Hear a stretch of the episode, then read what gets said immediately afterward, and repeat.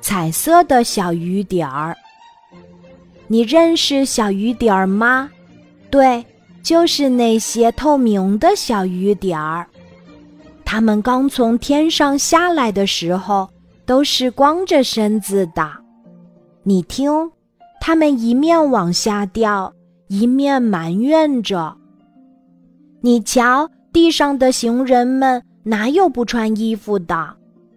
是啊，那些衬衫、裙子、短裤、外套多好看呀！我特别爱那件小背心，上面还有飞机呢。我不，我爱那件小纱裙，就跟我们的云朵妈妈一样轻盈。我们的妈妈最糟糕，连一条小裤衩也不给我们，真羞人！不准你讲妈妈的坏话。小雨点儿们落在一个小花园里，这下花园里可热闹啦。人们是听不见雨点儿讲话的，要不这叽叽喳喳的声音会吵得大家捂起耳朵的。啊，我有衣服啦！我穿上了一件紫色的长裙子。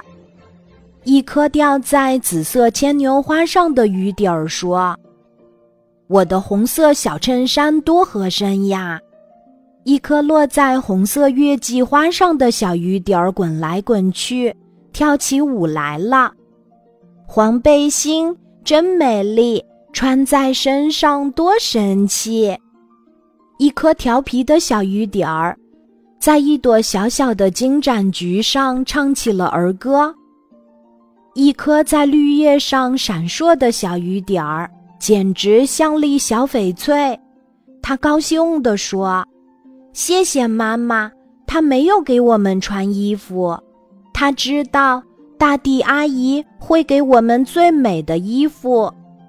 妈妈万岁，大地阿姨万岁！五彩的小雨点儿们欢呼起来。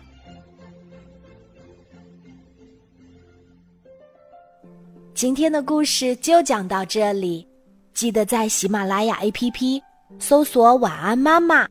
每天晚上八点，我都会在喜马拉雅等你，小宝贝，睡吧，晚安。